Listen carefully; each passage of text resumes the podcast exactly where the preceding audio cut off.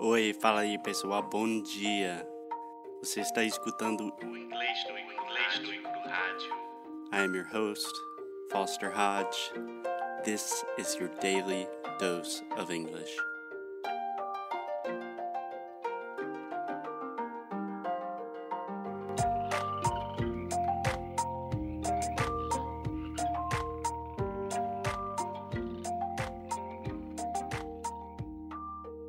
Hey, Alexia.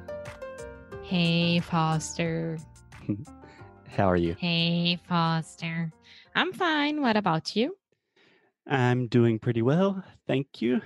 So, Alexia, in yesterday's episode, you suggested or you asked for me to clarify about some political things, namely the government shutdown in the US.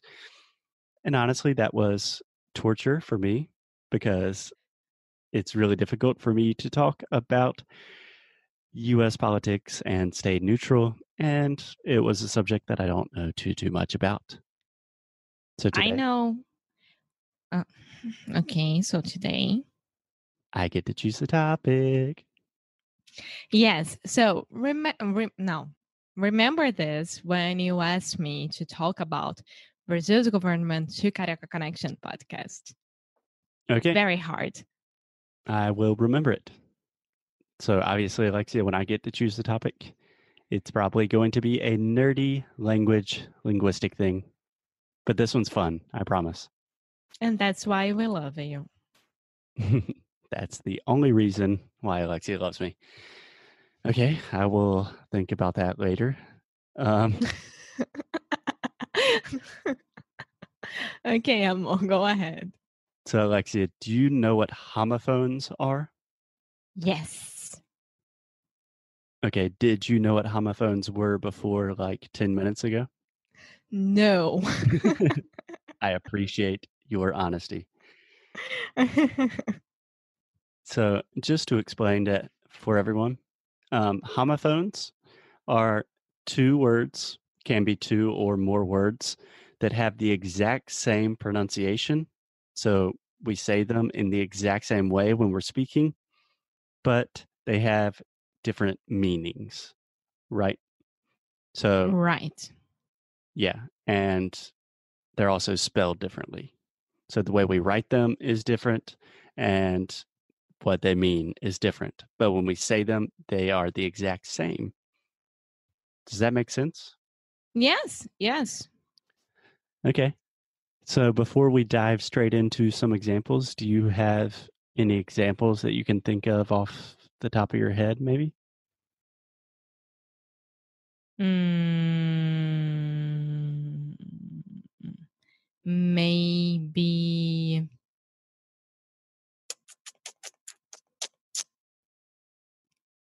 Maybe an- eight. ah, and eight. nice. Yes, I was going to give you the hint of a number. So two of the classic ones that most people know, even if they don't know what it is. Um, the first one, eight and eight. So we have the number eight, which we write that in a very strange way in English. We write it E I G H T, which makes no sense. But then we also have the past tense of the verb to eat. But the pronunciation, okay, say the number for me, Alexia. Say my name again. Say my Say- name. Say my name. Say the number for me. I know, but I ask you to say my name again because it was a little bit weird. Um, Alexia. yeah. Alexa. Eight. no. Okay, the number eight. Okay, can you tell me what did you eat for breakfast? I ate waffles. Nice. That's a That's usual breakfast true. for for Alexia. Okay, exact same pronunciation, right? yeah. So another Eight. Eight. very common homophone that a lot of people know about that has to do with numbers would be two, two, and two. But wait. Two, two, and two. Yep. To you, I am two. Two plus three. Yeah, that's right. Yeah. So that's strange. We have three twos in English. It's just like porque in Portuguese, right? Yeah, por qué, por qué, por qué? Yeah. So can you try to explain to me, or how about let's just you give me an example of each two. So first, use the number two in a sentence. Okay. Um, today I ate two waffles. Mm, today I ate two waffles. Nice. What about two as in T O O? Um, I would love to eat waffles during dinner. Now, two. No, not tá errado. Eh, You don't only I know. I know that my dad love waffles too. Yeah, I know that my dad loves waffles too. Yeah. Yeah. So we have the number two. We have T O O, which would mean like also or também, right? That's why. Yes, I always get confused with as well and too. Yeah, more or less the same thing. Perhaps as well as a little bit more formal, but essentially they are the same thing. Mm-hmm. And then we have this simple preposition to, which I think everyone knows how to use. Like, I'm going to the movies The tomorrow. movies. Right. Perfect. Okay, Alexia, we have one more um, pair of homophones with numbers one and one. One and one. Okay, so we, ah, we have the number uh-huh. one, which is O N E. And then we have the past tense of when. So, can you give me an example of each one? yeah. Um, one day, one day, one day, I'll I'm going to visit Greece. Um, and I don't know. A few years ago, I won a medal practicing swimming. Is that true? Yeah. I also won a medal, the six and under category, so six years and below that. In butterfly, I still think I have the Spartanburg City record. It's on my wall. I'm very proud of it. So I'm number one because I won. Uh huh. Very good. Yeah, yeah. So I think another one that is relevant to you, Alexia, is where and where. Where are you going and what should I wear tonight? Ha. Exactly. So a good thing to note is when you talk about wearing clothes, we don't use clothes in English. This is a very common mistake that almost all of our our students make at some point or another. Yes, Alexia? She's raising her hand. so for shoes, should I say wear as well? yes. And like earrings and rings and watches, it's all wear. Yeah. That's it. Yeah. Pretty much anything we put on our bodies. Not like tattoos, but anything that we can remove easily, we would say wear. Perfect. Okay. So, what do you think about these first groups of homophones that we're working with? Is it really confusing? Is it easy for you with the context?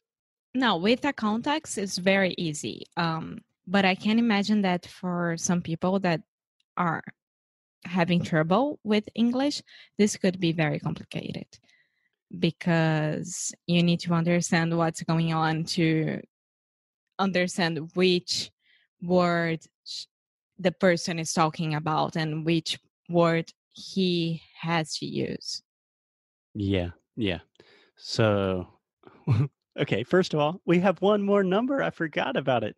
Nossa Senhora. Four and four. We actually have three fours. four. Why? There's another four that I completely forgot about. So we have four, the number F O U R, right? Uh So- huh. I had to go to the bathroom four times today. I don't doubt it. I don't know if that's correct, but it's a good guess, I'm sure. Um, I'm this is for you. Yeah, I'm getting a present for you, right? Thank you. I'm preparing for the party on Friday. Uh huh. That's just the easy preposition. And then there is also the word F O R E, which we use a lot in golf. So, for example, if you hit a golf ball and it is going like towards the crowd and it's going to hit somebody, you yell four. Uh huh. Okay. Yeah, you could use it in another context as well, but the last version of four is not that common. My, my, uh, wh- wh- what que significa for in this situation? Uh, What's for? like watch out, be careful. It's just like a an expression, like four. Okay. Yeah, yeah. So kind of the reason I wanted to talk about homophones is because And the last one for. You said that there were two more. I said there were three fours. Ah, sorry. Yeah, not four fours. Wow, that's complicated. Okay, so we have all of these words in English that we pronounce the exact same, but the way we write them are completely different. And this is something that my students always ask about. Like, uh, tell me the difference between there, there, and there. That's so confusing. And really, the thing is, almost all the time, in context, it will make complete, perfect sense, right? Yeah. So let's take the example of Mary and Mary, right?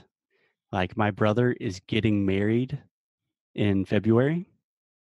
And then we have And- Merry like happy, like Merry Christmas. Mm-hmm. Yeah. I wish you a Merry Christmas. I wish you a Merry Christmas. I wish Merry Christmas and a Happy New Year. Right. So there's no way that you would confuse those unless there was a very strange circumstance. yes. Um, yeah. But I think that people that's why that's why pronunciation is so so important. And that's why knowing the words is so important as well. Yeah. For example, the word son and son. So you can say son like my son, meu filho, and sun like the big star in the sky that keeps our planet from not, you know, dying. That's why I can't say your dog's name. Exactly. So this is a great example. My dog's name is Sunny, and we spell that, we write it with an O. So automatically, Alexia's Portuguese speaking brain is like, hmm, the way I want to say that is Sonny, Sonny. But if you're talking about it's sunny outside, you say it correctly. But that's the thing that you are confusing our writing system with our speaking system, and they are completely disconnected. So just imagine you can write sunny however you want, as long as you say it correctly. it's very hard. yeah, I, I always say sunny. Yeah. So the important thing Sunny. that's much better, much better. Really? Yeah. Yeah, I think that after almost three years and a half relationship, I'm getting there. Yeah, it's about time. Yeah. So, just to summarize the important thing first, homophones are just two words that have the same pronunciation, but we write them differently and they have different meanings.